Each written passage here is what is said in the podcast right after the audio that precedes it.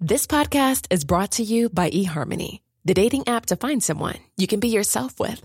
Why doesn't eHarmony allow copy and paste in first messages? Because you are unique, and your conversations should reflect that. eHarmony wants you to find someone who will get you. How are you going to know who gets you? If people send you the same generic conversation starters, they message everyone else. Conversations that actually help you get to know each other. Imagine that. Get who gets you on eHarmony. Sign up today. Wow. Nice. Yeah. What you're hearing are the sounds of people everywhere putting on Bombas socks, underwear, and t-shirts made from absurdly soft materials that feel like plush clouds. Yeah, that plush. And the best part? For every item you purchase, Bombas donates another to someone facing homelessness. Bombas. Big comfort for everyone. Go to bombas.com slash ACAST and use code ACAST for 20% off your first purchase. That's bombas.com slash ACAST. Code ACAST. Want to teach your kids financial literacy, but not sure where to start? Greenlight can help. With Greenlight, parents can keep an eye on kids' spending and saving, while kids and teens use a card of their own to build money confidence. As a parent, you can send instant money transfers, set up chores, automate allowance, and more. It's a convenient way to run your household, customized to your family's needs, and the easy way to raise financially smart kids. Get started with Greenlight today and get your first month free at greenlight.com slash ACAST. Jag tackar nej till ett jobb. Jättetrevligt förklarade att jag kommer tyvärr inte kunna träffa mina barn på tre månader om jag ska få ihop allt där. Jag måste tyvärr tacka nej. Då fick jag ett svar som var fuck. Bara det. jo, som en regissör. Bara det. Varmt välkommen till avsnitt 176 i Karriärpodden. En podd med kvinnliga ledare och förebilder. Jag är så glad över att få presentera den här veckans gäst som är ingen mindre än Sofia Helin. En av Sveriges mest populära och respekterade skådespelare. Mest känd för sin roll som Saga Norén i tv-serien Bron, som också ledde till hennes internationella genombrott. Just nu är hon aktuell med tv-serien Mystery Road som nyss har haft premiär. Och i höst kommer också en ny dramatiserad dokumentärserie om svenska drottningarna. Och även en ny tv-serie som heter Atlantic Crossing som ni måste spana efter och som hon också kommer berätta lite mer om i vårt samtal. Men nu ska vi få lära känna Sofia, vad som har betytt mest för henne och hennes resa som skådespelare. Och hur går det egentligen till när hon ska gestalta och leva sig in i en rollfigur? Och hur har jobbet och hennes karaktärer påverkat henne? Vi pratar såklart också om tystnad tagning. Uppropet som handlade om sexuella övergrepp och trakasserier i film och teaterbranschen, som Sofia var en av initiativtagarna till. Hur gick den processen till? Och hur är det att bära på de här berättelserna? Och hur ser maktstrukturerna ut on set? Det och mycket mer pratar vi om i veckans avsnitt. Så följ med nu när vi ska få höra mer av Sofia, vad som har präglat henne och hennes toppar och dalar. Det här är ett samtal som jag kommer att ha med mig länge. Jag är också glad över att kunna presentera Karriärpodden och Women for Leaders samarbetspartner innan vi startar. Volkswagen Group Sverige. Tack för att ni gör det möjligt att sända Karriärpodden. Här kommer nu avsnitt 176 med min gäst Sofia Helin. Jag heter Eva Ekedal.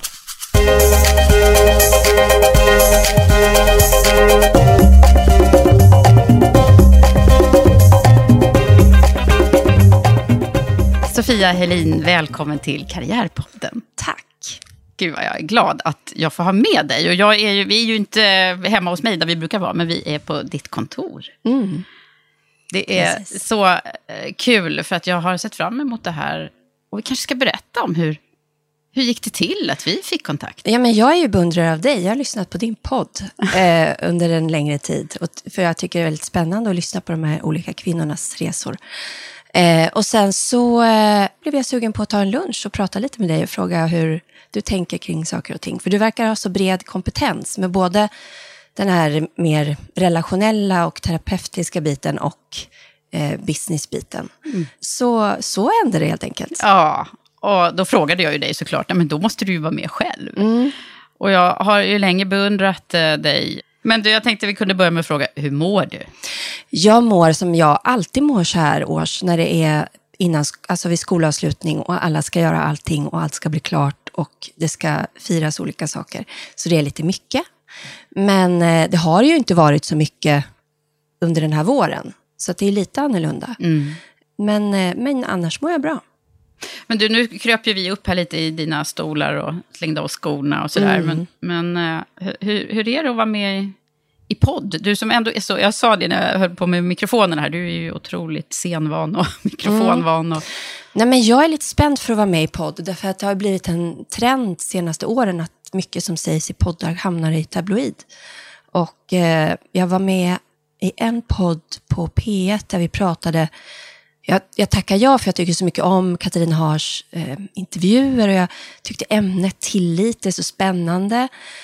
Så jag pratade helt öppet kring det och det blev ju självklart en jättetråkig artikel i någon av de här tidningarna varpå någon anhörig inte alls känner att det gör den rättvisa eller mitt liv rättvisa. Och det, då blir det ju väldigt svårt att uttala sig öppet och ärligt på ett, på ett sant sätt när det används på det sättet. Och jag vet när jag hade gjort mitt sommarprogram som ju var väldigt eh, eh, nära, även om det är inte alls hela jag. Det är en liten skärva av mig och det är min lilla, det, det är också, jag såg det mer som ett, det här är ett, eh, en konstnärlig eh, version av en bit av mig.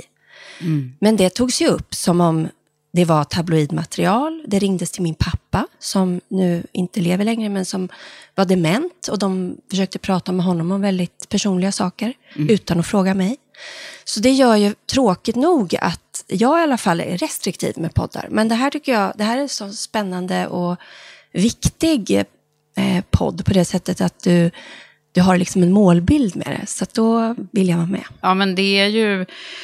Jag menar, du jobbar ju i en bransch som, eh, som verkligen också har eh, mycket att jobba med vad gäller jämställdhet och få fram fler kvinnor som, som både är ledare och som blir respekterade på alla sätt. Vi kommer ju prata om det där såklart. Men jag tänkte innan, innan vi gör det, så vore det ju ändå härligt att få, få en, din egen bild av din resa. Och jag vet ju att du har gått mycket och, och undersökt dig själv, kan man säga.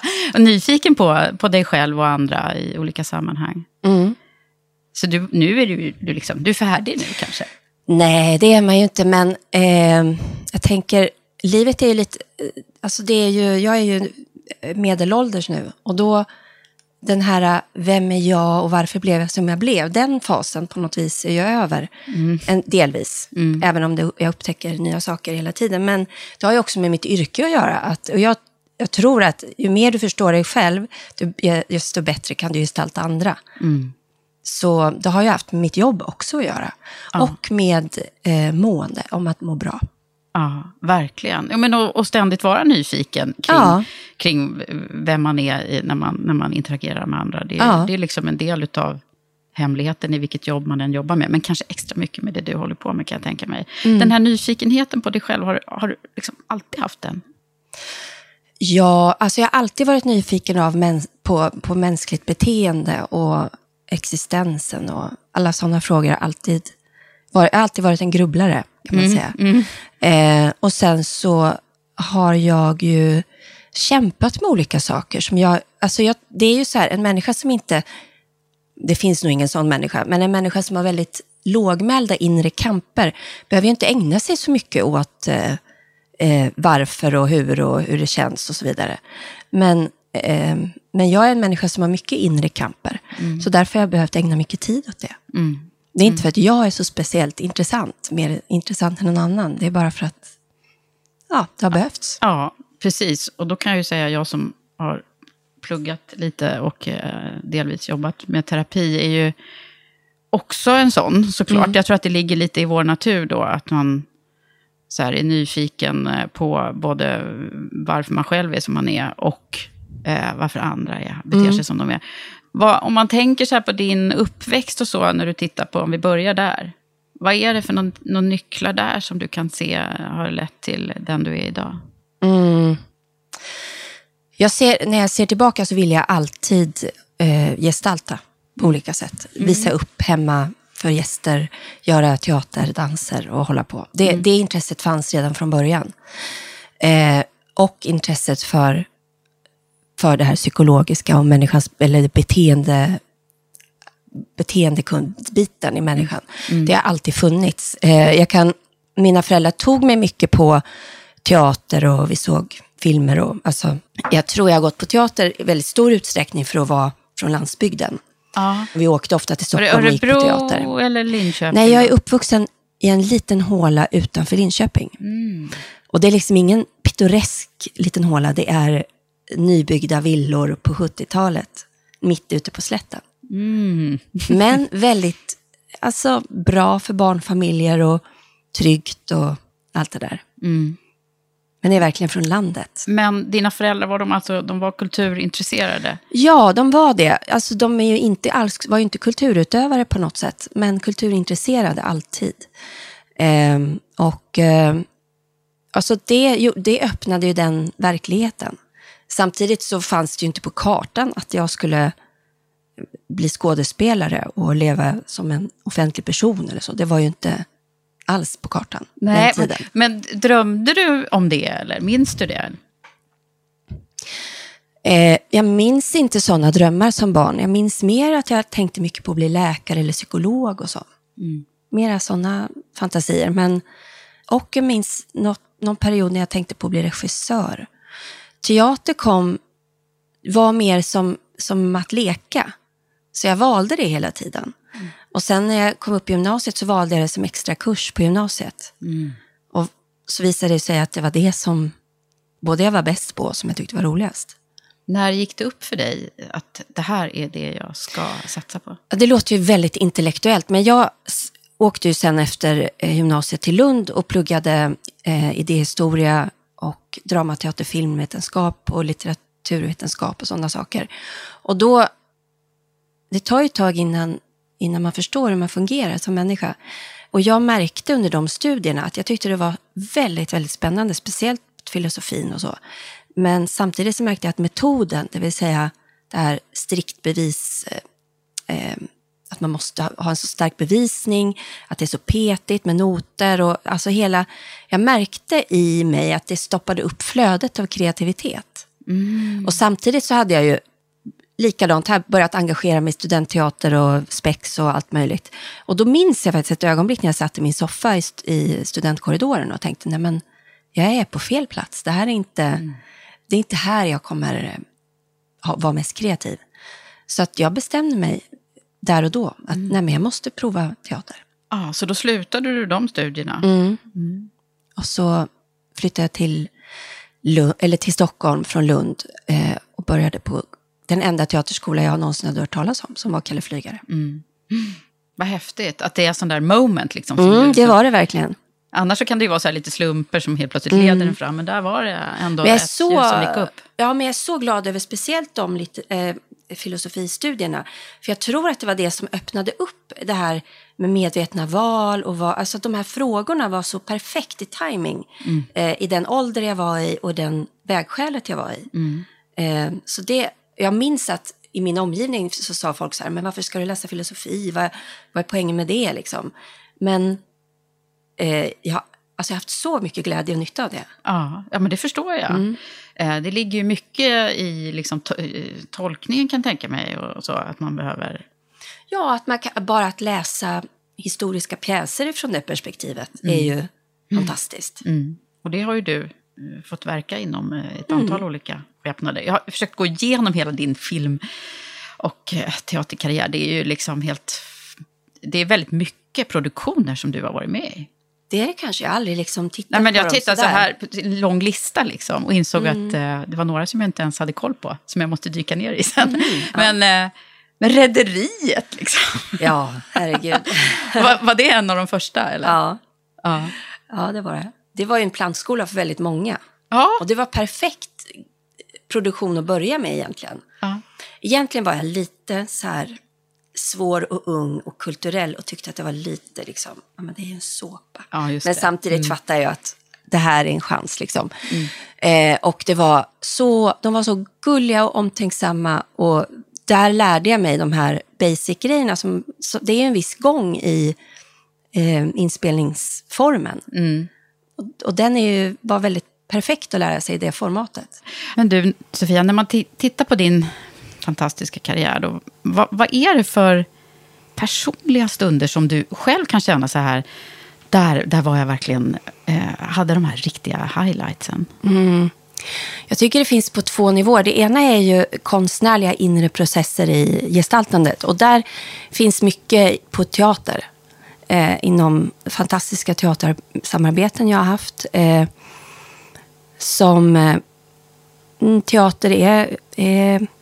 Man hinner jobba mycket längre processer och gå... Eh, man, tillsammans i en grupp så går man mycket djupare i hela texten och hela det arbetet på ett annat sätt. Och då går det att öppna upp lager i sig själv och i gruppsamvaron som är eh, otroligt intressanta och användbara sen när man ska jobba i mer snabbare projekt. Mm, precis, och man får ju Ehm. nya team då, som eh, kan tänka jag mig. Alltså att man, man jobbar ju tillsammans i den här gruppkonstellationen och lär känna varandra Ja. ordentligt. Då. Ja, men precis. Och sen kanske turnerar med den här. Eller, alltså, så där tycker jag att in, inom teatern har jag haft många Det är som sådana att byta highlights. jobb liksom hela tiden egentligen. Ja, så är det ju. Och det, det är ju en sida av, av min bransch. Att, att vi kommer fort varandra nära när vi väl ska jobba. Och det vet jag, det kan, ibland kan det nästan vara konstigt när jag träffar människor utanför teater och filmvärlden. Därför att jag är så snabb på att bli nära människor. Jag har, eh, alltså folk kan nog tycka, ah, men gud har hon ingen farstu? Men jag har också kommit fram till, det är nästan som ett eh, ställningstagande, eh, att jag tycker livet är för kort för att ha en jättelång farstu. Jag vill mötas nu, direkt, Ah. och se, är, är det någon energi här? Kan vi mötas? Kan vi utbyta? Kan våra själar mötas? Kan vi eh, liksom lysa på varandra på något sätt? Jag vill det i livet. Och då, om människor blir skrämda av det, då, då får det vara så. Ja, men du är liksom snabb på det här. Ja, ja. det kände jag ju också när du tog kontakt med mig. Jättehärligt, jag gillar ju också det. Ja, ja, ja, Ja. Men, men en del man får ju också respektera att en del människor vill inte ha så mycket kontakt eller vill inte leva... Alltså Nej. de har, har behov av större Precis, gränser. Liksom, det integritet sättet. är det Ja. många som pratar om. Att man, liksom- Men jag tror inte att integritet och det här behöver vara en motsättning, nej. faktiskt. nej, hur ser du på det? Eh, nej, men integritet. Jag tycker att jag har stor integritet. Mm. Eh, jag, och det känner jag ju väldigt starkt in, gentemot press och sådär. Eh, men mellan människor tycker jag integritet handlar om respekt. Mm. Inte att man håller på vem man är eller har jättestora hemligheter som man inte vågar prata. Jag, det finns ett uttryck som heter så här, du är aldrig sjukare än dina hemligheter. Och eh, den tycker jag är klockren. Därför att jag märker, de alla människor bär ju runt med hemligheter, men de oftast tär hemligheter på en. Ja, verkligen. Mm. Så att eh, öppenhet vinner man ju på i min tes också. Men, Ja, men, du, eh, när man, highlights var det. Ja, highlights, ja precis. Då, då Eh, vill vi men, dyka eh, ner i något såklart. Ja, men då, så det är den ena delen av highlights. Och sen så finns det ju highlights som är karriärsmässig framgång highlights. Och naturligtvis är ju bron en sån. Och det roliga med att jag, när jag fick bron, det var att, att jag var i en fas i livet. Jag hade precis fött eh, barn. Jag hade fått tvillingar, varav den ena barnet inte levde när jag hade fött honom.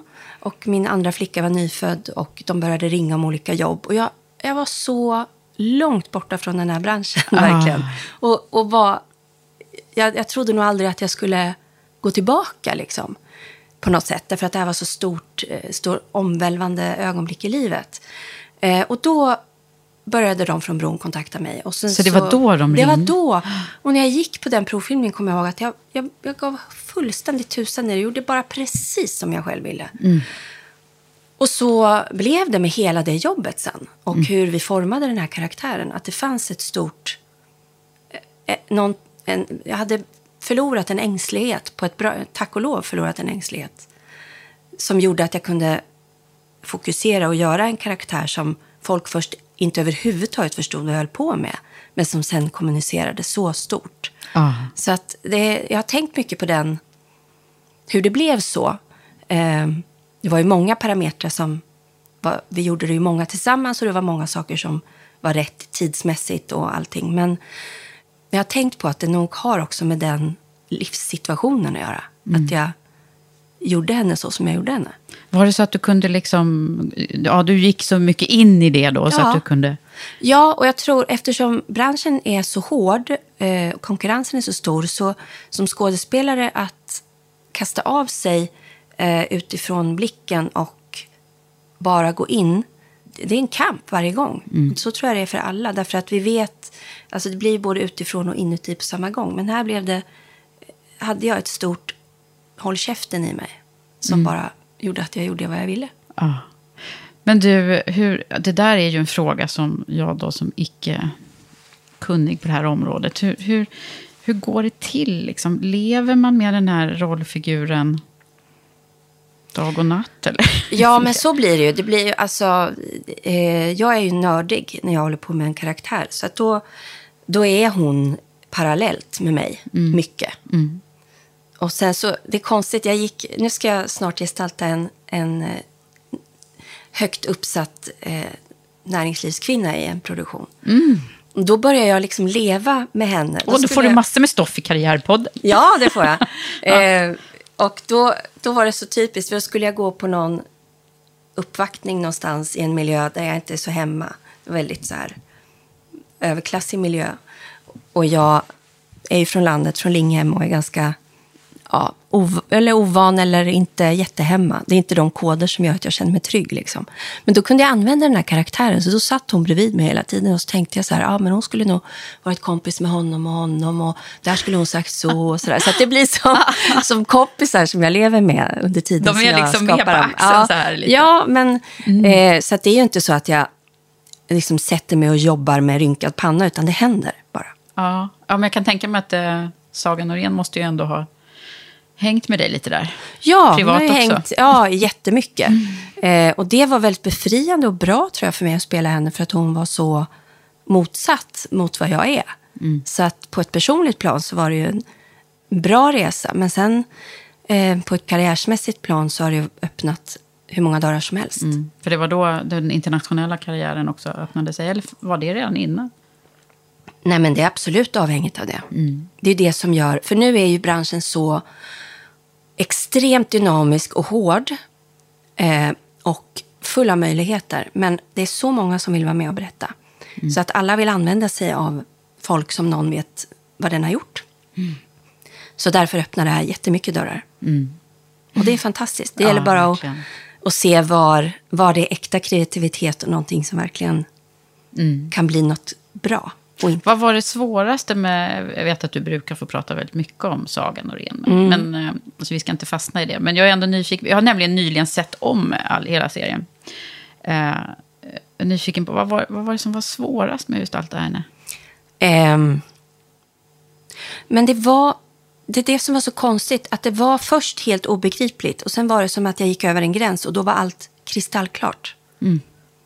Därför att det är som att, eh, vad ska jag säga, det är som att, att du går först med två ben och sen tar du bort de benen och då fattar du med en gång hur det är att leva utan ben. Så var det med henne. Ja. Så det var, och jag kan se det i avsnitten, att jag kämpar lite först och att, oj, där hittade jag det. Där, Ja. där klickar det liksom. Ja. Men eh, hur mycket blir du liksom ofrivilligt identifierad med, med den gestalten då? Ehm, jag är en sån person som, jag tror i alla fall, in, folk känner inte igen mig jättemycket. Och eftersom jag är så annorlunda som person så händer det i stort sett aldrig att någon tror att jag är som hon. Nej. Vad jag vet. Nej. Det kanske folk inte säger. Men Nej, men, eh, nej, men det var ju så, och det var ju många säsonger och liksom, den, den höll på länge. Mm.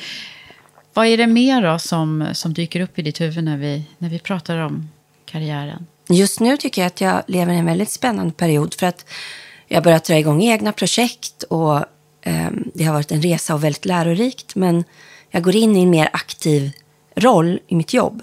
Och det tycker jag är extremt utvecklande och spännande. Och befriande. Därför plötsligt eh, när jag utvecklar projekt med andra så är berättelsen allra, allra längst fram. Och sen är det bara för mig, om jag ska vara med i projektet, att underordna mig berättelsen och göra exakt. Och det är egentligen det skådespeleri handlar ju om, att underordna sig en berättelse och gestalta exakt rätt för den berättelsen. Just det, det är inte att göra någon egen variant då. Nej, Nej. Man, alltså det är ju en egen tolkning, men mm, alltså uppgiften är ju att gestalta en berättelse tillsammans. Eh, och nu så är det så intressant att ta ett annat perspektiv. Att ta perspektivet att okej, berättelsen är först och så får vi se hur min gestaltning blir sen. Men nu ska vi berätta det här. Det är jättekul. Och du har ju gett på även manus, och, eller du håller ju på med, med producentarbeten också. Ja, men jag utvecklar några olika projekt. Eh, eller just nu utvecklar jag är det i alla fall ett projekt som kommer bli av. Som vi ska börja spela in. Jag får inte prata om det Nej. än, men det har vi jobbat med i flera år. Och det har varit en fantastisk process därför att det, det kommer från eh, några kollegor till mig och mig. Och vi har jobbat tillsammans med ett produktionsbolag och med en författare i en lång och krånglig och kreativ process som nu har gjort att vi har manus som jag är jättestolt över. Vad häftigt. Men det är tydligt att det tar den tiden. När man ska jobba så mycket i grupp så tar det ju extra lång tid. Men det är också... Jag tror att, att eh, projekt kan vinna på det. Men om man pratar om situationer när det inte har varit bra då? Jag du vet att jag brukar prata om både toppar och dalar. Ehm, Vad är det för När det- svåraste stunderna liksom? Det svåraste är, eh, tycker jag, att i processer där... Därför att all konstnärlighet innebär ju en viss gränslöshet. Och alla måste veta var gränsen går. Och jag, är ganska, jag har lätt för att bara lita på människor. Så att jag går bara in i de här konstnärliga och gränslösa processerna. Och där kan det ibland bli väldigt svårt. Därför att alla respekterar inte gränser. Nej. Och då leder det oss lite osökt in på det som Tystnad tagning som du var. Verkligen initiativ. Ja, ofrivilligt. Det, var, det bara blev så. Det var ju, tror jag, för alla kvinnor en omskakande period. Eh, och jag gick och betraktade det och tänkte att vad låg nivå det är på debatten. Är det det här, ska vi ha personer på framsidan på tabloid där, ska vi ha skampålar på 2000-talet? Är det verkligen så vi vill ha det? Tänkte jag vi måste kunna göra något som är håller högre nivå och som pratar bredare. Så jag började skriva en, en debattartikel i, eh, eh, svensk, med Svenska Dagbladet. Eller det var en krönika var det först. Och sen postade jag den till tio eh, av de mest, ja, sådana som jobbar väldigt mycket, kvin, andra kvinnor i min bransch. Och eh, då postade jag den texten och, och då exploderade Facebook. Därför att i min bransch hade det varit helt knäpptyst. Ingen hade sagt någonting. Och det var faktiskt min väninna som ringde mig och sa under, under den här hösten så sa hon så här, men Sofia vad händer? Varför säger ingen någonting? Du har ju alltid berättat om massa olika saker. Vad, vad konstigt det är.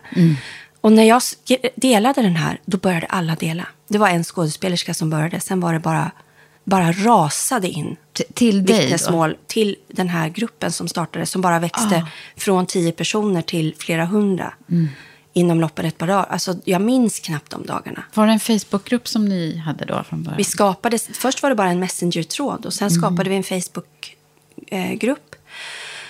Och eh, ganska snart så kom det också in hot och obehagliga saker i den. Så fick vi stänga ner den, starta om. Så nu finns den fast i ett format som är byter namn hela tiden. Men den är ändå inte trygg. Så det, Ah. Nej, går, det går inte det går att, inte att kommunicera Nej. det. Men ni var ju först ut också eh, som Ja. bransch. att Då, då var det ju så här, processen var så här att det hände. Och då kontaktade Moa Gammel som är en vän och kollega mig och sa, men Sofia, jag har ju länge hållit på att skriva på siffror och statistik kring vår bransch tillsammans med Svenska Dagbladet och vill göra en debattartikel. Ska vi ses? Så då sågs vi. Och så pratade vi om hur kan vi göra det här smart? Därför vi ville, ingen av oss, alltså det här med att hänga ut en person i pressen. Jag tror inte att det är så uppbyggligt i längden för ett samhälle att ha det så. Därför att då, dels drabbar det familjer fruktansvärt och dels så är det så otroligt lätt att säga det är han eller det är hon, det är inte jag. Nej, jag är inte en del av det här. precis. Och det är ju det som är det skrämmande, att vi är alla del av de här förtryckarstrukturerna. Eh, jag som vit person är del av det. Precis. A- Alla män är del av det fast de inte vill det. Alltså, och den, vi ville liksom lyfta det till en, mer, till en högre nivå på det sättet. Och då formulerade vi eh, den här, det här manifestet och, och Moa sa men vi måste också ha en hashtag. Och då blev det tystnadtagning, hashtag. Och eh, så publicerades den. Och eh, ganska snabbt efter så började andra branscher höra av sig och fråga hur vi hade gjort. Från Norge, skådespelerskorna från Norge och så operasångare. Och sen juristerna, läkarna. Och sen var det igång. Och eh, Ja, det var väldigt mäktigt när, när ni kom samman också. Ja, det är jag otroligt... Alltså den kollektiva kraften och beslutsamheten i det. För vi sa också direkt så här, vi säger inte att någon är ledare, vi säger inte att någon har skapat det här, utan det här är alla tillsammans. Och det var verkligen alla tillsammans. För att direkt började alla, alltså väldigt många av de här kvinnorna jobba med det här.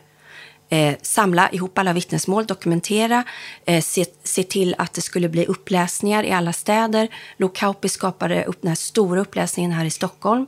Eh, och vi hade kontakt hela tiden. Och alla, alltså det var, jag tycker att det, det är som ett perfekt regemente. Liksom. Så betedde sig alla. Vi hade den där uppläsningen på Södra Teatern där... Ja, då jag hade så gärna velat vara där. Ja, så synd att, att eh, vi inte kände varandra Nej. då. Men då ringde jag Stephanie Bonn, festfixare, vår största liksom i Sverige. Eh, och på lördag kväll och bara, hej, vi tänkte göra en läsning på Södra Teatern. Jag ställer upp, jag kommer. Hon kom med vakter, med eh, banners, med skyltar, med mattor. Allt liksom. Hur alla bara sluter upp. Alla liksom. bara slöt upp. Sen kom, jag kommer aldrig glömma känslan av att komma in på Södra Teatern. Och det var liksom pers- personer som aldrig har varit befäl förut. Stod och bara gör det. Du gör det, du gör det, du står där, du är den gruppen. Ba, ba, ba, ba. Ja. Alltså det var... Ni var eh, perfekta regissörer allihopa. där, alltså. Allihopa. Alltså superkompetenta. Ja. Och det var eh, inget tjafs, utan det bara hände. Ja. Och alla bara gjorde. Ja, det var ju magiskt. Ja. Men, men vad, vad, vad har liksom hänt eh, sen dess och i, i, hos dig eh, själv också? Ja, ja, men jag ska berätta två saker. Dels hände det en frukt... För sen, efter det här steget, så var nästa steg att ja, de som behöver gå på till polisen gör det. Där det finns makthavare som behöver granskas, då ska det granskas.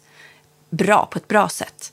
Men sen hände det fruktansvärt tragiska att, att en makthavare granskades för något som inte alls hade med sexuella trakasserier att göra, utan med andra saker att göra. Och som drogs med under en stor skampåle liksom, som Ja. gjorde att ja, säkert många, kan, ingen kan prata om någon annans psykiska ohälsa och säga att den vet hur den ser ut. Men det, Benny Fredriksson tog ju sitt liv. Ja. Mm. Och det var alltså backlashernas backlash Mm. i vår bransch. Så att det lades bara ett enormt lock på Mm. hela rörelsen. Var det, Eh, var det som liksom stängde det? Det stängde det. Eh, Mm. Men jag tror inte att andra påver- branscher påverkar nog inte lika mycket. Mm. Men, eh, och t- parallellt var det också en svårighet med att när vi stod där, vi stod, de flesta medier rapporterade och fotograferade mest oss vita kvinnor som stod där och pratade. Mm. Och ganska snabbt blev det tydligt att okej, vi t- tillhör en förtryckarstruktur gentemot den här gruppen av ic- icke-vita Icke-vita kvinnor. kvinnor. Ja, eller, ja, och då blev det en, en svårighet också. Så jag tyckte jag lärde mig väldigt mycket om, om eh, hur det kan se ut inom en struktur vad det gäller maktbalans och sånt. Så det blev svårigheter. Men, och, det Och apropå fanns, det som eh, händer nu, Och apropå liksom. det som händer nu, verkligen. Eh, det är så, Vi har alla liksom privilegier som vi måste ja. rannsaka och Ja, där jobba pratade vi väldigt mycket om. Därför vi vita skådespelerskor sa ju så här, men vad fan, använd bara oss. Vi kan prata för alla sak. Vi, det är eftersom vi har en röst. Använd vår röst. Men det var inte alltid så populärt. Därför att vem ska ha tolkningsföreträde? Får vi stå och prata om någon annans upplevelse? Alltså det är väldigt komplicerat och komplext. Och speciellt om man inte vill hamna i det här vi och dem. För så fort man börjar prata om vi och dem och jag är god och du är ond, då blir det ju väldigt enkelspårigt och banalt. Och så är det ju inte.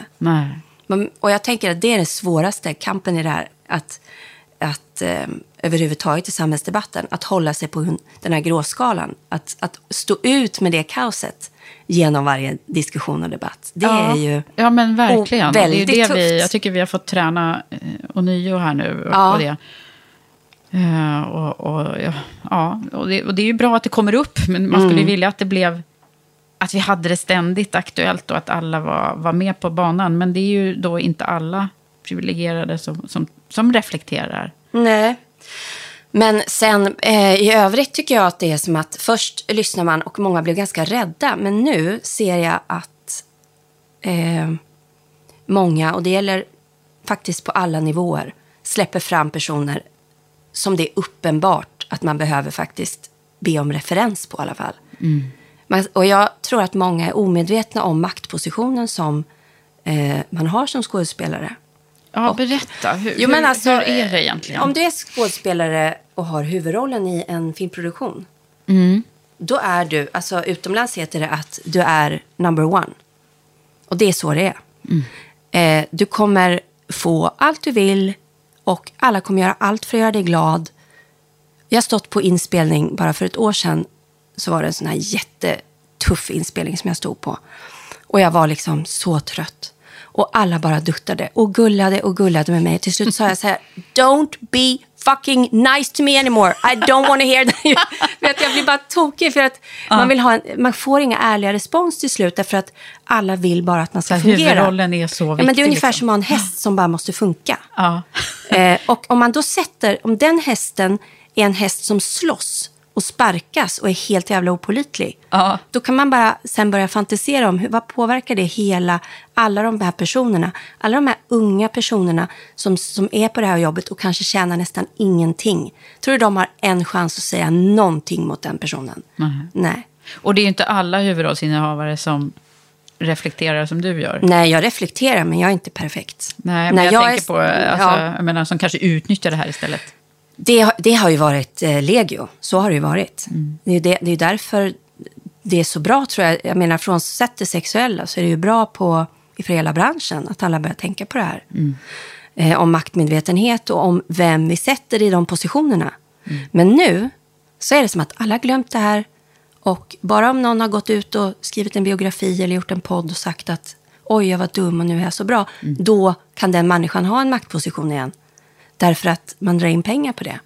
Och så ser det faktiskt ut väldigt brett, tyvärr. Så skärp er. Ja, precis. Man får inte glömma det där. Nej, och det är eh, inte de det, eh, historierna, tänker jag, som du fick verkligen i den här första fasen Mm. som du beskrev alldeles nyss. De är, det är inte, allting är inte historiskt. En del var ganska nyligen som Mm. det här hände. Det värsta var faktiskt eh, att en historia som kom in om en våldtäkt som hade hänt, där det aldrig blev någon polisanmälan tror jag. Och där den personen ett år senare faktiskt eh, dödade sin fru. Hemma i hemmet med, en, med sin, eh, sitt barn närvarande hemmet. Eh, det var väl det värsta exemplet på att det var så här, och, var det här rätt eller inte? Men det är ju ett exempel och man kan inte snöa in på det. Jag är övertygad om att det är bättre att inte. Att, att, gå den här mer liksom värdiga och högre vägen. Strukturella kampen. Ja, jag tror det. eh, Men, men, eh, och dessutom så, vad jag inte fattade och vad vi inte fattade var att om man tar in all sån här information och så pass mycket mörk information på en gång så påverkar det en väldigt mycket. Speciellt, det finns ett uttryck som heter no peace without justice. Här blev det ingen justice. Nej. Utan det blev, okej tjejer, nu bär vi det här. Vi är starka, nu bär vi runt på de här berättelserna. Men jag hade ingen aning om att det blir som att ha sopor inombords. Jag Vad, önskar... vad, vad gör ja. du med det där då? Ja, men eh, vad gör jag? Vi pratar, vi som bär runt på soporna, pratar med varann. och sen, eh, många tjejer ifrån flera upprop gick in i väggen. Och eh, jag kunde inte se då, men jag kan se i efterhand att jag gick in i en slags... Alltså jag kunde bara se det här. Jag kunde inte se någonting annat för att jag blev...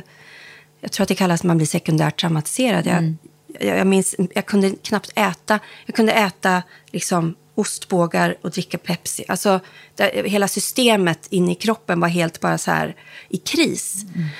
Och det är ju, sen har jag förstått att det är det som händer. Det är därför det finns debriefing och allt sånt Ja, ja, precis. Men vi var ju helt, alltså vi hade ju ingen utbildning eller kunskap om det här. Nej, och det var, ingen, det, var ju inte, det var inte så att ni var på ett ställe och kunde Nej. samlas ihop och sitta och prata om Nej, det. vi Typ. jobbade ju samtidigt. Ja. Det var, livet pågick ju samtidigt. Också var det ju en period av egen rannsakan.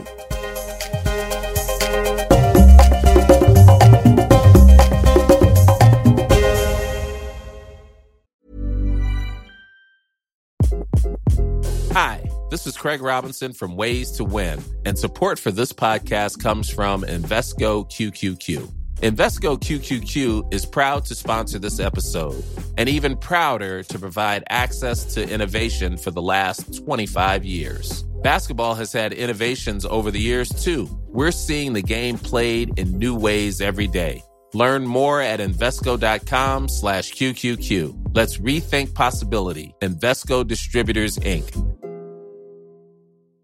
Hey, I'm Ryan Reynolds. At Mint Mobile, we like to do the opposite of what Big Wireless does. They charge you a lot, we charge you a little. So naturally, when they announced they'd be raising their prices due to inflation, we decided to deflate our prices due to not hating you.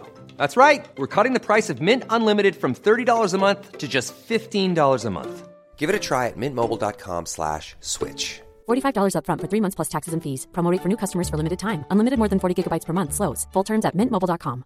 Ready to pop the question and take advantage of 30% off? The jewelers at BlueNile.com have got sparkle down to a science with beautiful lab grown diamonds worthy of your most brilliant moments. Their lab grown diamonds are independently graded and guaranteed identical to natural diamonds, and they're ready to ship to your door. Go to BlueNile.com to get 30% off select lab grown diamonds. That's BlueNile.com for 30% off lab grown diamonds. BlueNile.com. Want to teach your kids financial literacy, but not sure where to start? Greenlight can help. With Greenlight, parents can keep an eye on kids' spending and saving, while kids and teens use a card of their own to build money confidence. As a parent, you can send instant money transfers, set up chores, automate allowance, and more. It's a convenient way to run your household, customized to your family's needs, and the easy way to raise financially smart kids. Get started with Greenlight today and get your first month free at greenlight.com slash ACAST. Hey, Dave. Yeah, Randy. Since we founded Bombus, we've always said our socks, underwear, and T-shirts are super soft. Any new ideas? Maybe sublimely soft. Or disgustingly cozy. Wait, what? I got it. Bombus. Absurdly comfortable essentials for yourself and for those facing homelessness. Because one purchased equals one donated. Wow, did we just write an ad? Yes. Bombas. Big comfort for everyone. Go to bombas.com slash ACAST and use code ACAST for 20% off your first purchase. Men möter du personerna som, som har varit då i, i de här maktpositionerna? Och, och fortfarande är? Ja, du, du möter dem liksom idag i, i ja. din bransch? Ja, de är, pågår på det precis som vanligt. Ingen skillnad. Ingen hur, ringer hur efter man, ens. Hur man hanterar det. Genom stor När du vet så frustration. mycket nu. Liksom. Ja, jag vet. Ja. Genom stor frustration. Eh, men också genom, jag har faktiskt lappar hemma där det står så här, släpp kontrollen. Det går inte att kontrollera det där. Utan det går att vara glad över att vi har belyst någonting som var dåligt. Mm. Och som är dåligt. Och som är dåligt, alltså om en man eller kvinna eller vilket kön eller vad man nu vill kalla sig som helst beter sig förjävligt för att den har en maktposition, Mm. så är det dåligt. Och det är vi i alla fall överens om. Mm. Känns Men- det som, på ett samhällsplan. Liksom. Mm. Men har du själv blivit utsatt? Annars skulle jag ju aldrig börjat engagera mig i det här. Mm. Nej. Så är det ju. Mm. Precis. Men jag, har haft, jag tycker jag har haft tur ändå. Mm. Men Ja, och det är frågan, liksom, det, det finns ju så många subtila som jag tror att vi alla, när metoo briserade, så, så jag gjorde ju flera poddar om det och Mm. satt och själv eh, också kom på saker som, men gud, varför sa jag inte Ja. ifrån? Och, Alltså, jag tror att vi alla gick igenom, Vet du vad jag sa? För jag satt, det var sjuka var att jag var på en inspelning i Kroatien på en segelbåt. Och vi var tre skådespelare instängda där under sex veckor. Och, vi prat, och samtidigt som det här började den hösten. Och jag kommer ihåg en sak som jag sa som jag skrattar åt nu efteråt. Jag sa så här, men tänk, jag har ju ändå haft väldigt tur. Jag har ju aldrig blivit våldtagen, sa jag. det, perspektivet är ju helt knäppt alltså. verkligen. Ja. Ja, som att det skulle vara liksom... Det var tur. tur. Ja, yes. Åh, Sofia, så det är. Ja. Eh, Men som sagt var, det, det är ju bra att vi pratar om det nu och eh, att, vi, att ni gjorde det så bra då. Eh, Men vi måste ständigt hålla den här diskussionen levande. Ja, och sen tycker jag det viktiga också att det, jag vill igen säga, det handlar inte om att inte folk ska få vara med eller att man ska utesluta eller mobba eller att man inte ska få en andra chans. Utan det handlar bara om medvetenhet i vem som ska få makten. Mm. Det är det viktiga. Ja. Ska vi prata om, om ledarskap i, Mm. i er bransch? Hur är det där egentligen? Vem är Ehm, chefen? Vem är chefen? Det är ju det. Det finns informella chefer och formella chefer. Den informella chefen på ett sätt, det är nummer ett. Ja, så det, är det ju. Det är Mm. huvudrollsinnehavaren. Men det är, det är ingen som reflekterar eller är medveten om det, utan det bara är så. Mm. Jag menar, ger jag mig ut på en promenad och går, då står hela inspelningen. Men om ljustekniken gör det, då tar man bara dit en ny. Ja. Och det är, men, men det är någon som ändå har eh, anställt dig som hu- huvudrollsinnehavare. Ja, och då har ju de litat på att jag kommer inte gå ut från set och Nej. ta en promenad och lämna.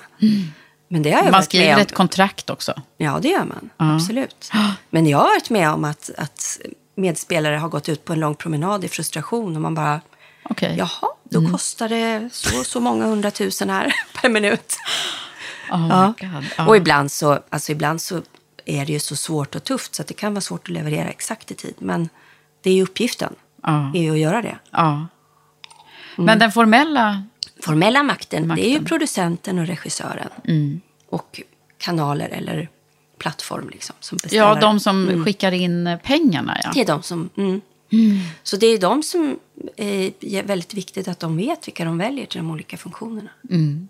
Det passade så bra också när du hörde av dig eh, om Karriärspodden. För jag har ju jobbat egentligen väldigt mycket med kvinnor som är i ledarpositioner sista året. Dels med Atlantic Crossing som handlar om den här kvinnan som jobbar med Roosevelt under andra världskriget politiskt.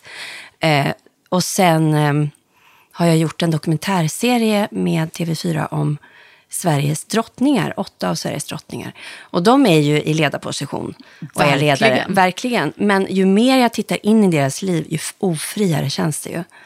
Alltså, oj vilka berättelser och vilka öden och faktiskt vilken ofrihet ofta. Ja. Men du, när kommer den här då? Den kommer nu i höst.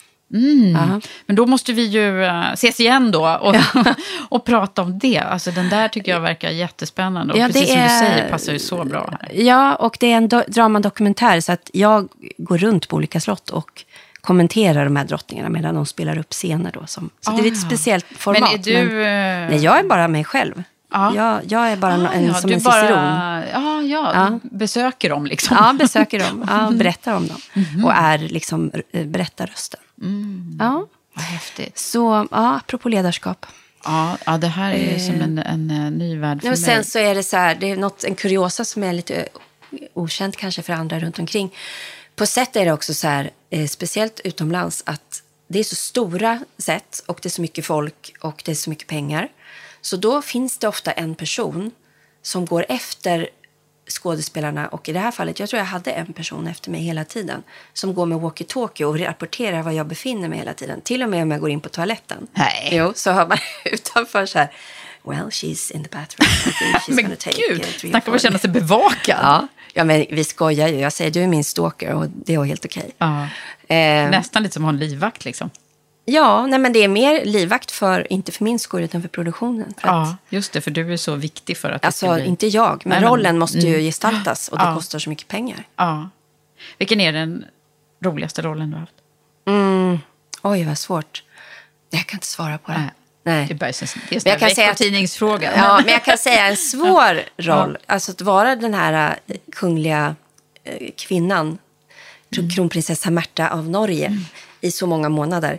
Utmaningen kring det var jag helt oförberedd på. Det var jätteroligt och, och förbereda och allt det här. Men att vara den här typen av kvinna under så många månader, Alltså det, fick du, eh, det bara kröp under skinnet på mig. Att stänga sig in i de här kläderna och att hålla det här kontrollerade ansiktsuttrycket hela tiden. Och Ja, vara så, att vara behaglig till den utsträckningen. Mm.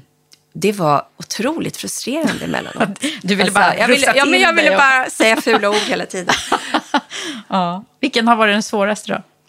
Eh, men det var faktiskt väldigt svårt. Det var sån, sån uthåll, alltså en kamp i att hålla ut.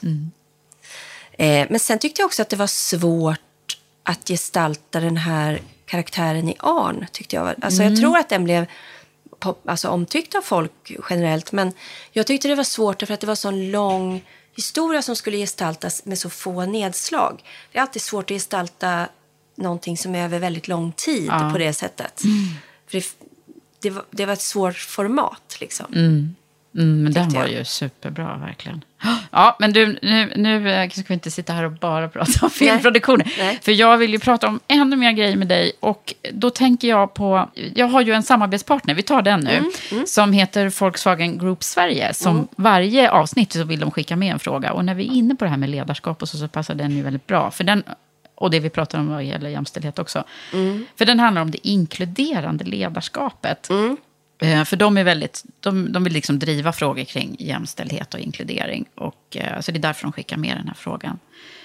Och då är det väldigt spännande att höra, vad betyder, när jag säger det, vad, vad, vad tänker du då? Vad betyder det för dig? Mm. När, om jag ser mig själv som ledare, när jag vet, eftersom jag har fattat det här nu att jag är number one på set, då betyder det att, vara, att visa sårbarhet.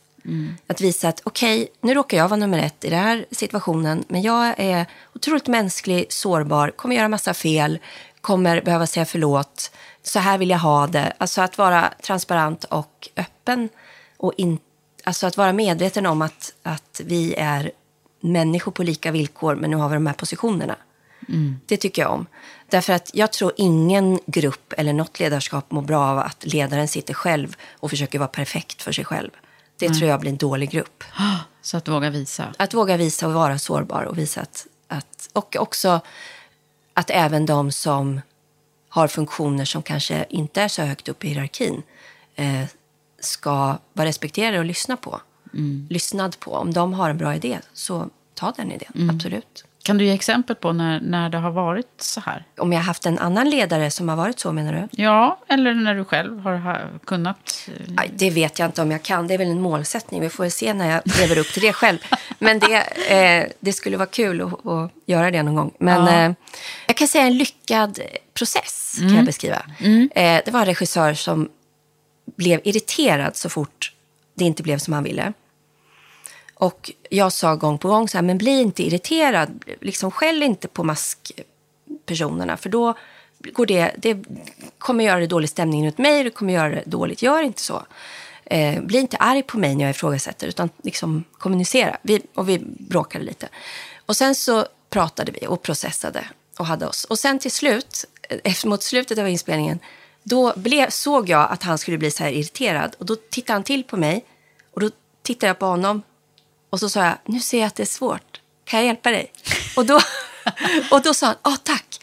Och så kunde vi liksom, Ah. det var så bra. Och det tycker jag var så bra av honom, att han tog sig dit. Liksom. Ja, han, han erkände att... Ja, eller alltså det, var, alltså det är extremt svårt att vara regissör. Att, att leda så många människor och ha sån tidspress. Och ha, s- alltså det är jättetufft jobb.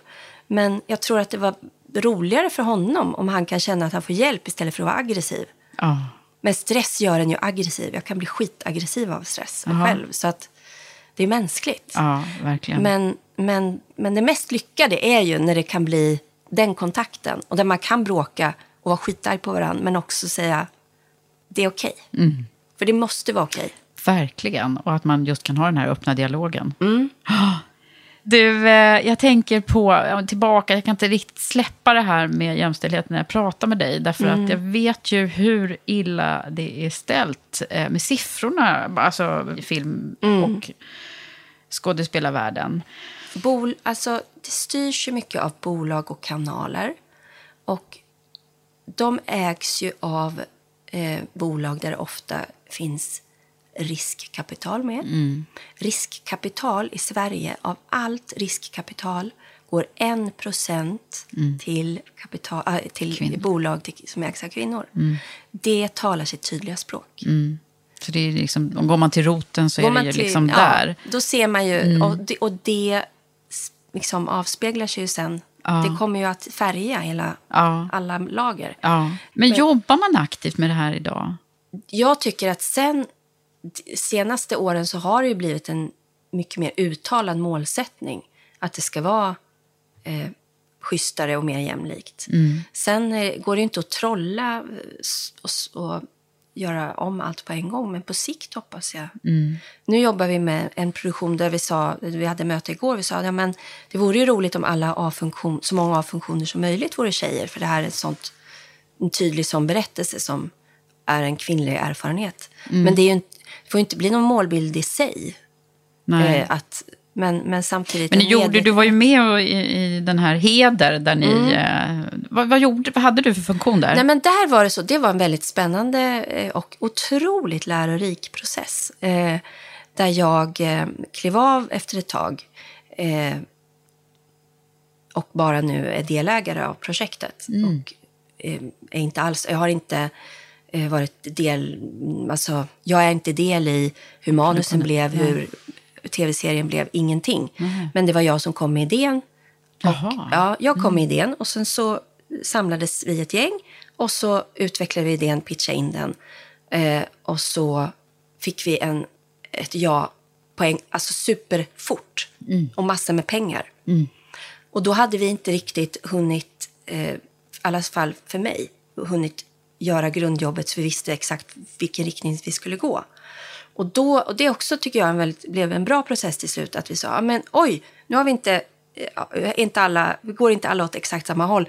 Men fan, kör, lycka till. Och så hade jag så mycket annat att göra. Så Ja. då sa jag, men nu Kör ni? kör ni. Och Mm. de har gjort det jätte, jättebra på det sättet som, Ja. som ja, men det är ju också en eh, styrka att kunna veta det. när man ska kliva på och kliva Ja, av. men precis. Och det var så himla lärorikt för mig att se. Eh, för där gick jag in eh, väldigt eh, bara öppet och lite naivt och var, eh, hade inte riktigt... Så här, jag skulle ha hållit i tyglarna mycket, mycket hårdare och, och sagt precis vartåt jag ville gå. Mm. Och det lärde mig en jättebra läxa, tror jag vi gjorde allihopa. Att hur viktigt det är att kommunicera exakt vart vi ska gå, i vilken ordning och vilken prioriteringsordningen är. Redan tidigt. Redan liksom. tidigt, redan Mm. dag ett. Och eh, bestämma liksom vad som är viktigast. Mm. Eh, så att det, det var en väldigt lärorik process och, de, och jag är glad att För de... det var ju roligt, för det var ju verkligen en kvinnlig produktion eh, helt och hållet. Eh, ja, det Ja. var också killar med som Ja, det var, var det. jätte, jätte, Mm. Alltså Rickard Holm som var regissör och medskapande av innehållet också som sen satt med i Writers Room och sådär. Han har ju gjort jättestor del av det projektet. Mm. Okej. Så att det, är inte, det är inte bara så att det, jag tycker inte att det heller är önskvärt. Jag älskar att jobba med män. Mm. Det är bra i en mix, liksom. Men, men det är ju självklart så. Nu, nästa projekt har vi jobbat på ett annat sätt och där har vi mer, där tror jag att vi jobbade mer i, i den ordningen så att alla har dragit åt Samma samma, håll. håll, Mm. på ett annat sätt. Och eh, där är till exempel en manlig manusförfattare som vi fyra kvinnor och producenterna har pepprat med vårt, där han har liksom tagit vår idé och vårt koncept och förvaltat det fantastiskt. Mm. Men, men det krävs ju en öppenhet. det. absolut. Men vad, om du fick liksom bestämma, eh, vad är det du tror är avgörande för att man ska få, liksom, bli bättre på maktbalansen i, i din bransch? Ehm, Och förtryck och annat. Ja, i hela världen. Ja. Gud. Ehm, Sofia får president för Alltså, just nu ska jag spela en kvinna som är superkapitalist. Så just nu sitter jag på med repliker som är så här. En procent, det här är en replik, en procent av världens befolkning eh, äger 50 procent av alla världens tillgångar. Den klyftan kommer bara öka Mm. med tid. Därför att de inom den procenten kommunicerar med varandra. Den procenten. Den procenten. Och de äger 50 procent av jordens tillgångar. Alltså, det är rätt chanslösa tror jag. Vi lever alltså, i, och jag är del av, alla vi är del av ett superkapitalistiskt samhälle. Eh, det är inte uppbyggt kring jämlikhet. Men sen kan vi, jag hörde, eh, jag vet inte jättemycket om Olof Palme och hans gärning, men jag hörde någon säga att hans ledord var att vi, nu lever det vi i den tid vi gör det, låt oss göra det så värdigt vi kan. Eh, det låter ju inte som en superhögt uppställda ambitioner, men jag tror det är ganska realistiskt. Att vi gör det värdigt, vi gör det, ja, vi gör vad vi kan. Vi För nu, har, nu är vi i det här Och vi systemet. kan ju alla liksom göra eh, något som någon annan klok sa. Ja, Eh, precis. Så att, eh, vad, vad, vad tänker du att du gör för att... Ja, men jag var superfrustrerad 2015 när den här flyktingkatastrofen, som är en flyktingkatastrof för flyktingarna, eh, började och som fortfarande håller på och som kommer fortsätta. Mm. kommer växa med klimatkrisen.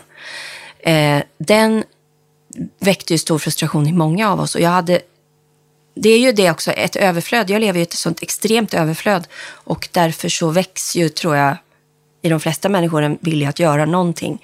Eh, så att då har jag börjat engagera mig i WaterAid, så jag är deras ambassadör sedan 2015. Och jag tog den frågan därför att den är så basic. Vatten, vi består av vatten, vi måste ha rent vatten, vi måste ha toaletter. Eh, om man spenderar fyra timmar om dagen på att hämta vatten. Och det vattnet inte ens är rent. Och det är det du kan ge dina barn, då kan du inte idka jordbruk, eh, börja öppna en affär eller göra någonting. Så därför valde jag den frågan och därför så, ja, så känns det, det, det är någon slags ordning i mig att jag har valt någon sån här basic Ja. fråga som kan göra skillnad på sikt. Och den frågan är också väldigt mycket kopplad till eh, flickor och kvinnor därför att i de flesta länder så är det kvinnor och barn som bär vatten. Eh, många flickor får inte gå i skolan när de får mens för att det finns inga toaletter, inget vatten. Jag har varit med WaterAid i Kambodja på en, i en by. Mitt i Mekongfloden ligger den. De dricker sitt vatten ur Mekongfloden. De har inga toaletter, så de gör sina behov i skogen. Så kommer det regn, det åker ner i floden. Vi var i deras skola, jag hade med mina barn. Och den skolan eh, har inget vatten. Alltså inte ens, alltså inget vatten. De har ingen toalett. Och barnen får ingen mat under hela skoldagen. Nej, det är- Eh, Snacka om och, och, ja. och att vi är privilegierade. Ja, och då känner man så här, löser man vattenfrågan för dem Mm. så kan tjejer som får mens gå i skolan. De barnen kan inte vara uttorkade och ha diarré när de ska gå i skolan. Och de får kunskap och de kan föra landet och sin samhälle vidare. Så det Mm. känns... Jag är glad för att jag hittade den. Ja, vad härligt. Och mm. att du liksom också har sett det och eh, upplevt Ja, och att de jobbar vad det gör med... om man kan hjälpa dem. Liksom. Ja, alltså det är ju det, är, det hemska är att rent teoretiskt skulle det gå att lösa till 2030. Det, det finns det bevis för. Men det gäller att ledarna i världen bestämmer sig för att göra det. Så eh, förhoppningen, min förhoppning, kanske naivt, men jag är, tycker om naivitet. Jag tror naivitet kan göra skillnad. Ehm, att, att tänk om det kunde bli så att världsledare ser det som en skam att deras folk inte har vatten och toaletter. Då skulle det ju lösa sig på en Ja, kvart. verkligen. Om, man, om det blev lite mellan ledarna så här, va, har inte du fixat Nej, det ditt folk? Gud vad pinsamt. Alltså det skulle vara så, Om vi kunde få till det istället för världskrig och istället annat. för att man ska tuppa sig med vilka vapen man har. Liksom. Ja. Okej, vi har mycket att göra där. Men Mm. härligt att höra att du engagerar dig i den frågan också. Mm. Du, eh, tillbaka till, till dig, tänker jag. Eh, och jag är nyfiken på att höra vad, vad du säger själv om vad, vad, vad, vad tror du det är som har präglat dig mest till, eh, till att bli den du är idag? Mhm. Oj, vilken spännande Den är väldigt fråga. stor fråga, men Mm. det, den får eh, alla som är med här. Jag tror, apropå det vi har pratat om idag, eh, som säkert många människor skulle säga så här, fy fan vad hon är PK och sånt där.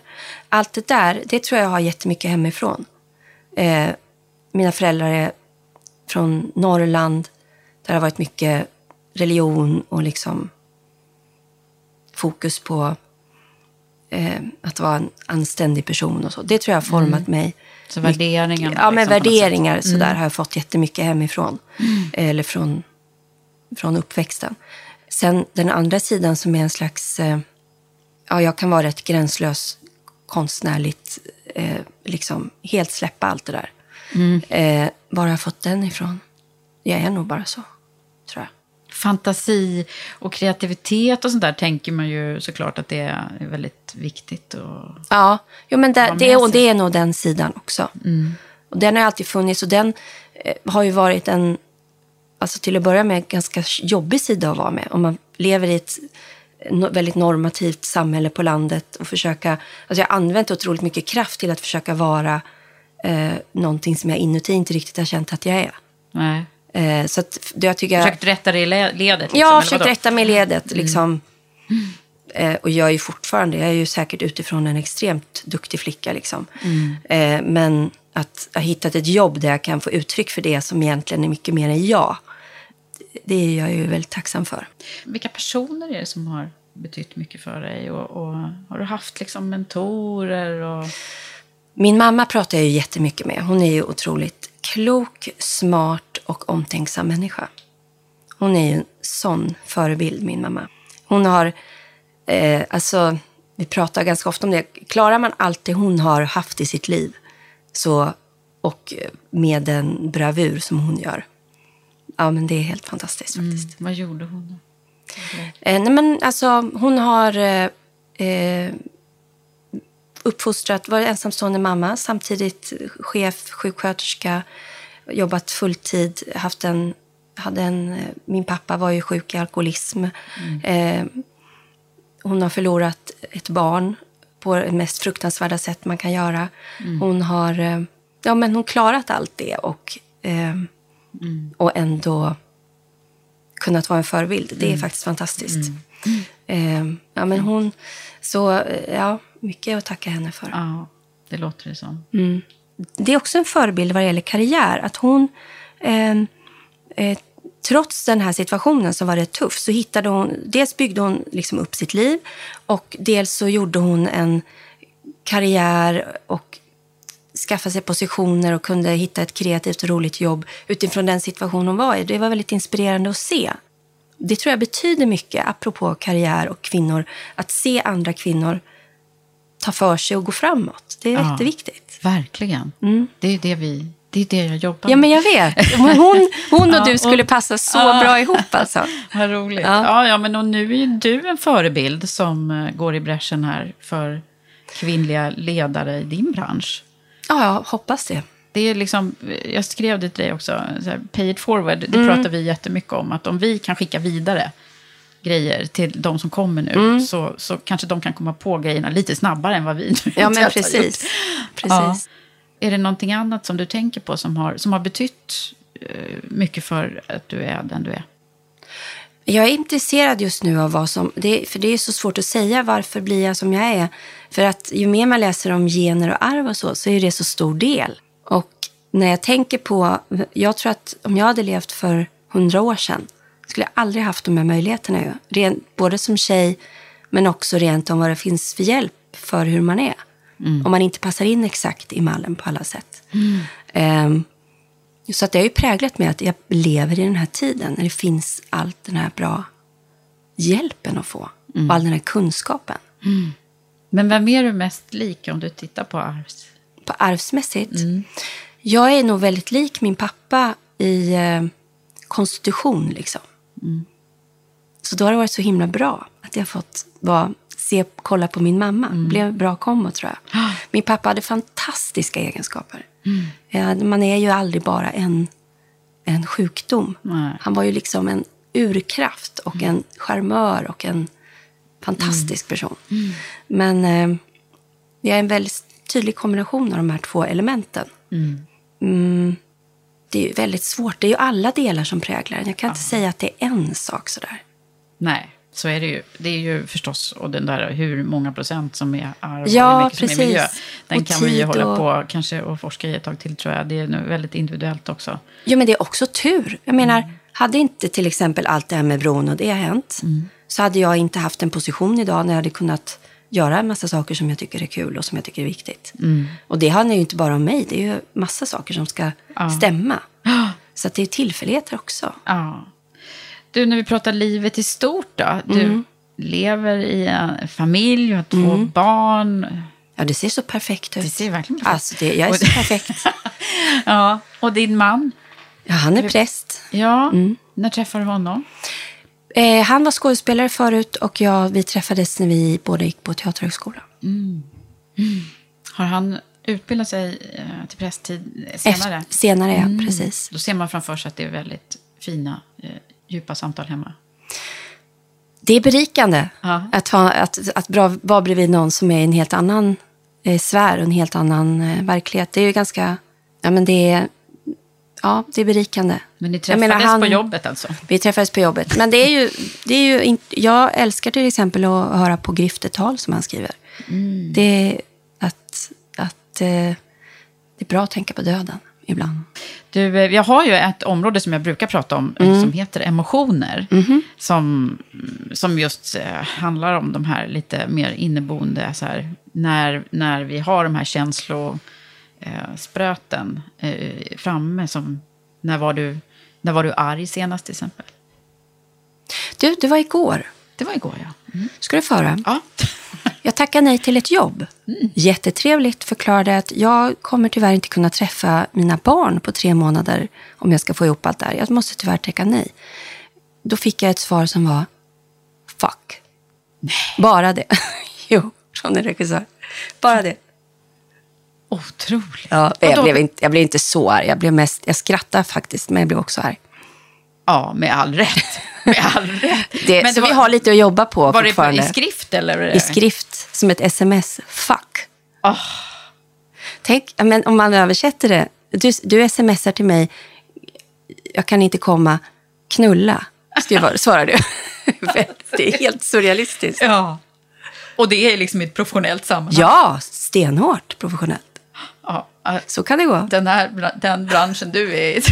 Vi har, vi har lite att jobba Ni på. har lite att jobba på. Ja, okej. Så det var med all rätt. Ja. Mm. När var du eh, glad senast då? Mm, nu, jag tycker det här är kul. Och ledsen? Så att du grät? Jag var, ja, men, alltså första veckorna på corona, då var jag så ledsen. Jag var, grät jättemycket. Och var, jag, jag hamnade i skräck. Alltså man vet ju inte hur man ska reagera. Jag blev skräckslagen. Och eh, liksom, tycker att det har varit en, eh, en sorglig period på det sättet. Ja, då hade vi ju lite kontakt du och Mm, jag. mm. Jag kommer ihåg att du berättade om en episod när du hamnade på en, eh, en parkbänk. Ja, just det. Alltså det var någon av de första veckorna när allt briserade. Så gick jag ut och gick min vanliga promenad. Då kom det en man och jag, jag känner ju när någon känner igen mig och inte. Han kände inte igen mig. Men han bara så här, kan vi sitta här på bänken? Jag behöver, kan kalla det för fikapaus. Ja, okej, så jag. Ja, och han såg ut som, alltså, han såg ut som en man som jobbar på Stureplan med portfölj och allt. Så sa han så här, ja, ja, nu eh, är det så här att jag är 4 000 kronor ifrån att hela mitt bolag här sätts i konkurs. Och eh, ja, jag har tagit alldeles för stora risker och ja, jag vet inte vad jag ska göra. Och, eh, alltså han bara välde ut sånt mörker och sån rädsla ur honom. Så jag satt där ett tag med honom, med, vad, vad ska man göra? Men eh, Du bara satt bredvid honom där och... ja, vad ska man säga liksom? Ja. Det, det går ju inte att... Det är Jag ju- hoppar, efteråt blev jag så här, jag som också till och med har gjort det där programmet om självmord, så här, jag borde ju kollat mer med honom hur illa det var. Men eh, tyvärr hade jag inte närvaron nog att göra det. Men jag tänker på att det är nog många som har haft väldigt, väldigt tuff period. Ja. Eftersom så mycket bygger på att vi att allting ska gå framåt och ha som tillväxt och gå som vanligt. Och, Ja. ja. ja, men verkligen. Det har satts på sin spets så himla mycket grejer. Alltså, Ja. Ekonomin och hur vi lever våra liv. Och, alltså, det är en del också bra saker tycker jag som händer. Att vi kanske också reflekterar över de sakerna Mm. som vi tar för givet i vanliga fall. Mm. Att man kan vara tacksam för det. Ja, Men nu vet jag också något som jag... Nu vet jag när jag började gråta senast på riktigt. Mm. Och det var ett, ett reportage i DN där det var en kvinna som man följde som hade sagt att Nej, men jag, jag vill inte följa med ambulansen. Hon hade fått corona men hon Mm. ville vara hemma och dö hemma. Så fick man följa henne och det var så otroligt existentiellt att se hennes... När hon pratade med personalen, de hade filmat det. Mm. Och så, för, alltså det blev så otroligt nära döden Mm. och livet. Det var vackert och gjorde ont. Mm. Men har du eh, extra lätt till att, att få kontakt med dina känslor tror du? Eller är det något du har fått jobba med? Mm. Nej, jag har otroligt lätt att få kontakt med känslorna, men jag är inte så bra på att hålla, jag, jag gråter inte så ofta. Så det har varit rätt bra. Jag har gråtit mer än vanligt den här perioden. Ah. Faktiskt. Bra. Mm. Ja, det är, Säger- jätte, ja, men det är säger jättebra. terapeuten. Nej, men jag, det, det är ju verkligen, det är ju faktiskt en- kemisk reaktion som också Jätteviktig. är bra. eh, ja. Nej, men, ja, men jag är nog så prestationsinriktad, liksom, så att jag sällan tar mig tid till det där. Mm. Men det är bra. Ja, bra. Gråt mer. Ja. du Sofia, vi börjar närma oss slutet här. Men jag tänkte, men hur summerar vi det här då? Hur ser, summerar vi det här? Och eh, jag tänker att det är oftast ganska kul att summera utifrån vad du eh, vill skicka med. Mm. Eh, och då, ibland så brukar jag tänka så här, okej, men om du försätter dig i att Sofia är 20. Mm. Eh, och så ska du ge dig själv de lärdomarna som du har nu Mm. till henne. Då ska jag säga så här till henne. Eh, du behöver inte vara rädd. Och det säger jag fortfarande till mig själv. Sofia, du behöver inte vara rädd. För det, det är så tydligt nu när jag börjat ge mig in mer i, i den skapande processen eh, från ett annat håll. Att det är lätt att tro att alla andra har sån otrolig koll på saker och ting. Eh, när det egentligen, alltså jag får mer och mer syn på att det är ju en process överallt. Och alla känner sig för.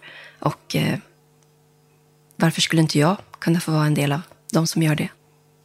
Är det något mer som skulle jag säga? Eh, våga vara nära andra människor. Det är också, för jag tror att jag ägnade mig ganska många år åt att försöka vara, år att försöka vara cool. Eh, och det var så värdelöst och meningslöst. Så att det, det, det lägg ner det lite tidigare.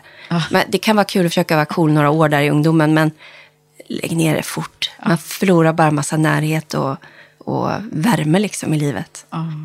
Och Vad, vad var det som var förlösande för dig, tror du? Jag tror att det var att det inte höll längre att försöka vara cool. Och också att, att om man ska vara... Jag, tror- jag minns det, för jag sprack i scenskoleprovet, sista provet, att de var så här... Ja, men, för jag, när de höll på med mig så här, men du måste sluta röka, du måste börja leva så och så, så var jag ganska bara, ah, men fan det skiter väl jag i. Alltså jag var liksom tuff, tyckte jag då. Ja, tyckte jag. Men ganska snart inser jag, ska jag, ska, jag, ska jag gestalta människor på riktigt så måste jag våga vara sårbar själv. Så det är coolt att inte vara cool. Precis, det är coolt att vara sårbar är ju verkligen Ja. eh, tidens melodi nu faktiskt. Ja, Mm. det är skönt. Mm, Tack och lov. Mm. Det fortsätter vi med tycker jag. Yes. Tack snälla Sofia för att Tack du har varit med här. Tack. Stort tack till dig som har lyssnat på det här avsnittet med min gäst Sofia Helin. Jag är så tacksam för er som också sprider och hejar på oss på olika sätt.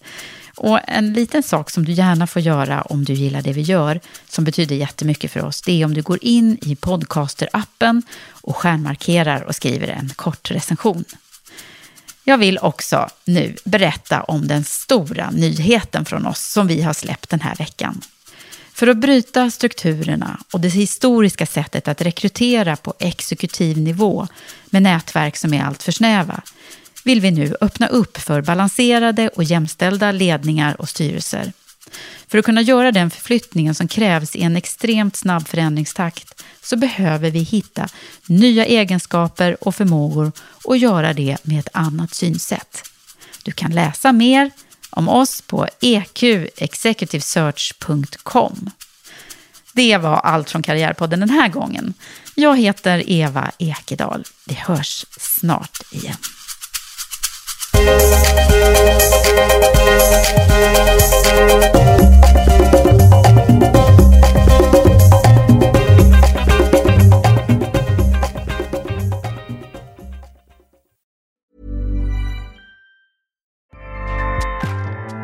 ACAST powers the world's best podcasts. Here's a show that we recommend. The Real Housewives is a guilty pleasure for most, but if you're looking to not feel guilty about that pleasure, tune in to Everything Iconic with me, Danny Pellegrino, where I break down all the messy moments and behind the scenes antics of Bravo's popular franchise. And on Everything Iconic, I also interview celebrity guests like Kelly Ripa, Kiki Palmer, Drew Barrymore, Cameron Diaz, and more about their guilty pleasures, their past work, and so much more. So if you're pop culture obsessed and find yourself watching way too much reality TV like me, tune in to Everything Iconic with Danny Pellegrino wherever you listen to podcasts. ACAST helps creators launch, grow, and monetize their podcasts everywhere. ACAST.com.